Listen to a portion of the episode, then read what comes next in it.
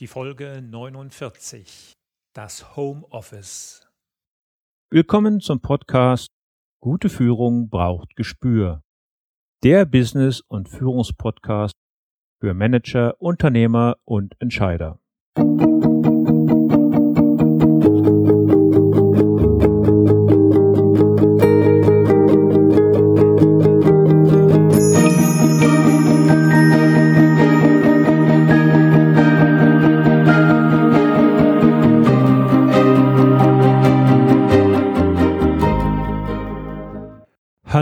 herzlich willkommen. Mein Name ist Thomas Reining und ich unterstütze Manager, Unternehmer und Nachwuchskräfte als Führungskräftecoach und Trainer.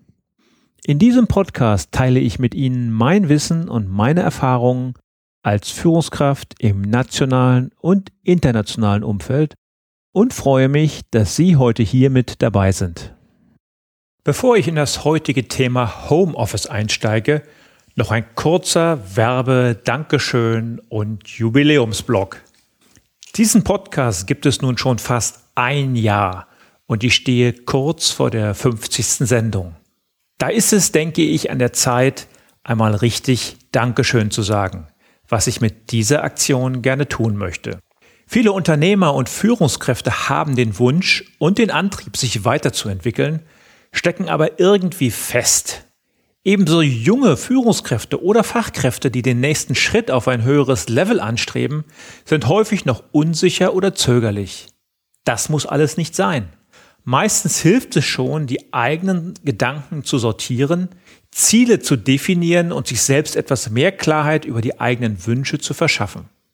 Meine Freude über die bevorstehende 50. Sendung von Gute Führung braucht Gespür und der Wunsch, mich bei meinen Hörern für ihre Treue zu bedanken, hat mich angetrieben, ein 100% kostenfreies Angebot zu machen. Sie bekommen von mir ein 30-minütiges kostenfreies Coaching per Skype oder Telefon, in dem ich mit Ihnen die Punkte bespreche, die Ihnen am Herzen liegen. Ich verspreche Ihnen, es kostet Sie keinen Cent, es ist mein Geschenk und mein Dankeschön an Sie, liebe Hörer. Dieses Geschenk gilt für die ersten 50 Hörer, die mir eine E-Mail unter dem Stichwort Jubiläum schicken. Ich setze mich dann mit Ihnen für die Terminabsprache in Verbindung. Für jede erschienene Sendung verschenke ich ein Coaching. Also seien Sie schnell, denn Sie werden verstehen, dass ich dieses Angebot auf maximal 50 Hörer limitieren muss. Also schreiben Sie an mail at thomas-reining.de und teilen Sie mir Ihre Kontaktdaten unter dem Stichwort Jubiläum mit. Und nun rein ins heutige Thema Homeoffice.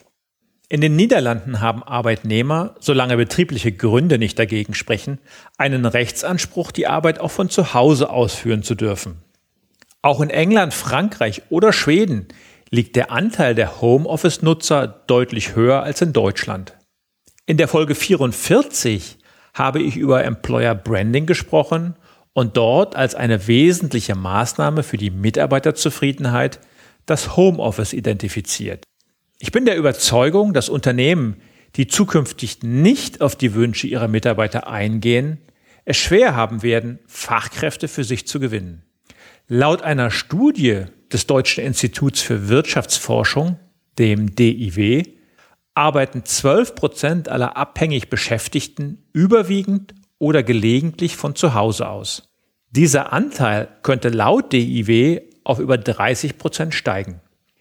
Die Gründe dafür sind eine bessere Vereinbarkeit von Familie und Beruf und der starke Wunsch nach zeitlicher Autonomie. Viele Unternehmen unterstützen dies aber noch nicht und verkennen, dass die Heimarbeiter hoch motiviert und deutlich mehr arbeiten.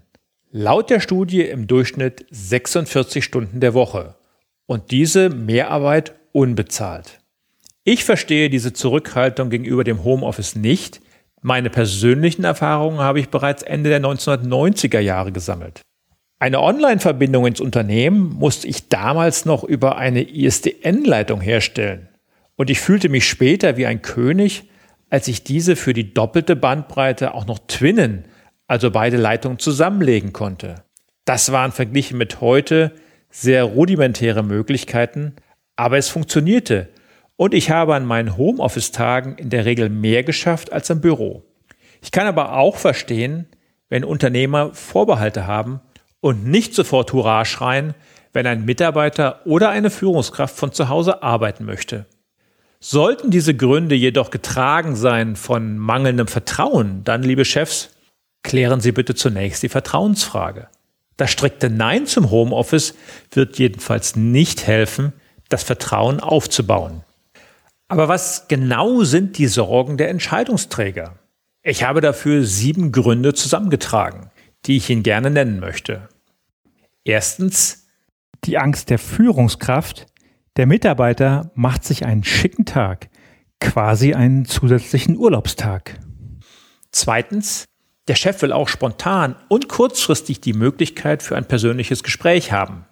Drittens, dem Mitarbeiter könnten Informationen fehlen, weil er von schnellen Informationen abgeschnitten erscheint. Viertens, der Mitarbeiter ist durch die Arbeit zu Hause nicht ausreichend ins Team integriert.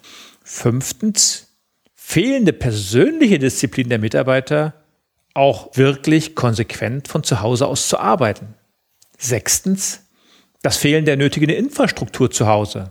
Also kein Drucker, kein Fax, kein schnelles Internet, keine Internetsicherheit oder auch nur ein fehlender, einfacher, geeigneter Bürostuhl. Und der siebte Grund ist simple Angst vor Kontrollverlust. Aber was spricht nun für die Telearbeit, wie es so schön im Deutschen heißt? Da kann man anführen, erstens, für den Mitarbeiter fällt der Arbeitsweg weg, was in vielen Fällen einen ordentlichen Zeitgewinn bedeutet.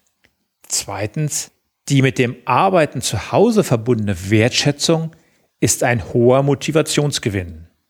Drittens, die bessere Work-Life-Balance für den Mitarbeiter. Und viertens, eine vielfach höhere Arbeitsleistung als im Büro. Kurze Arbeitsunterbrechungen oder Störungen werden minimiert, denn Sie wissen ja, jede Unterbrechung kostet circa 15 Minuten, bis man wieder hundertprozentig in der Sache steckt und dann kommt oft auch schon die nächste Störung. Lassen Sie mich nur zum Abschluss von meinen eigenen persönlichen Erfahrungen berichten. Vielleicht helfen sie Ihnen ja bei der Bewertung. Erste Erfahrung. Das eine tun, das andere nicht lassen. Mit anderen Worten, warum muss man sich unbedingt für oder gegen das Homeoffice entscheiden? Beides nebeneinander ist für mich die beste Konstellation. Der Heimarbeiter bekommt die Infos aus dem Büro, Meetings können auf die jeweiligen Anwesenheitszeiten gelegt werden und die restliche Zeit, vielleicht ein oder zwei Tage in der Woche, arbeitet man einfach von zu Hause. Zweitens, je stärker die Reisetätigkeit von Vorgesetzten ist, also je weniger Zeit sie selbst im Büro verbringen, umso stärker ist die Akzeptanz, die Mitarbeiter auch von zu Hause arbeiten zu lassen.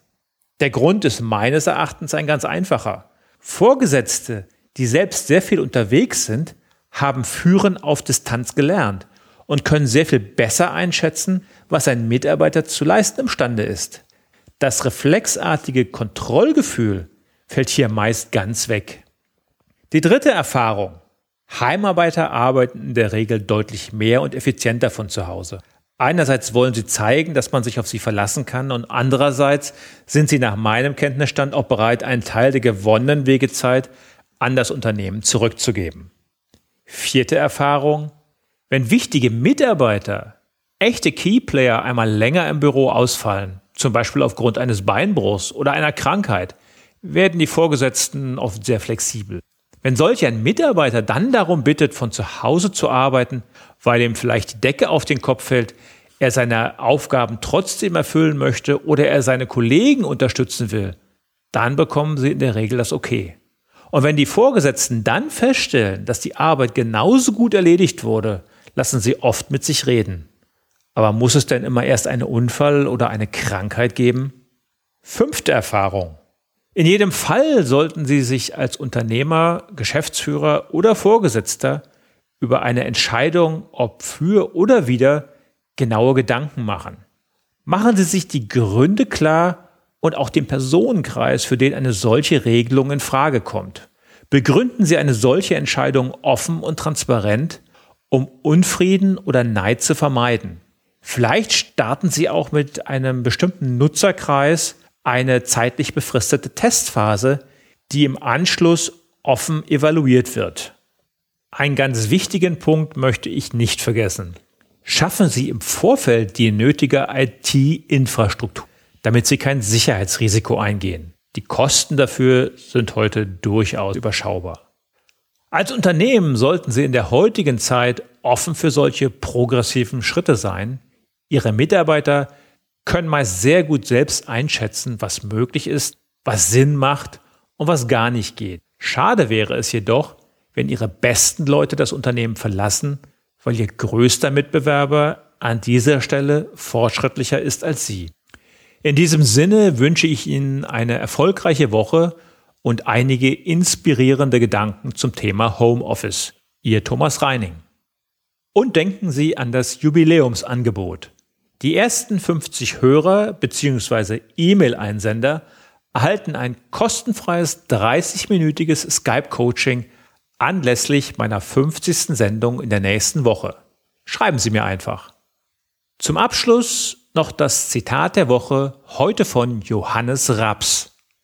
Arbeit definiert sich durch die benötigte Zeit, nicht durch die Art der Arbeit. Haben Sie noch Fragen? Dann schicken Sie mir gerne eine Mail an mail at thomas-reining.de.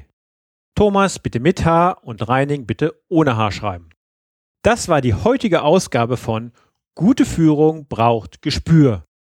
Vielen Dank fürs Zuhören. Ich bin Thomas Reining und ich freue mich auf die nächsten Folgen mit Ihnen im Business- und Führungspodcast für Manager, Unternehmer und Entscheider.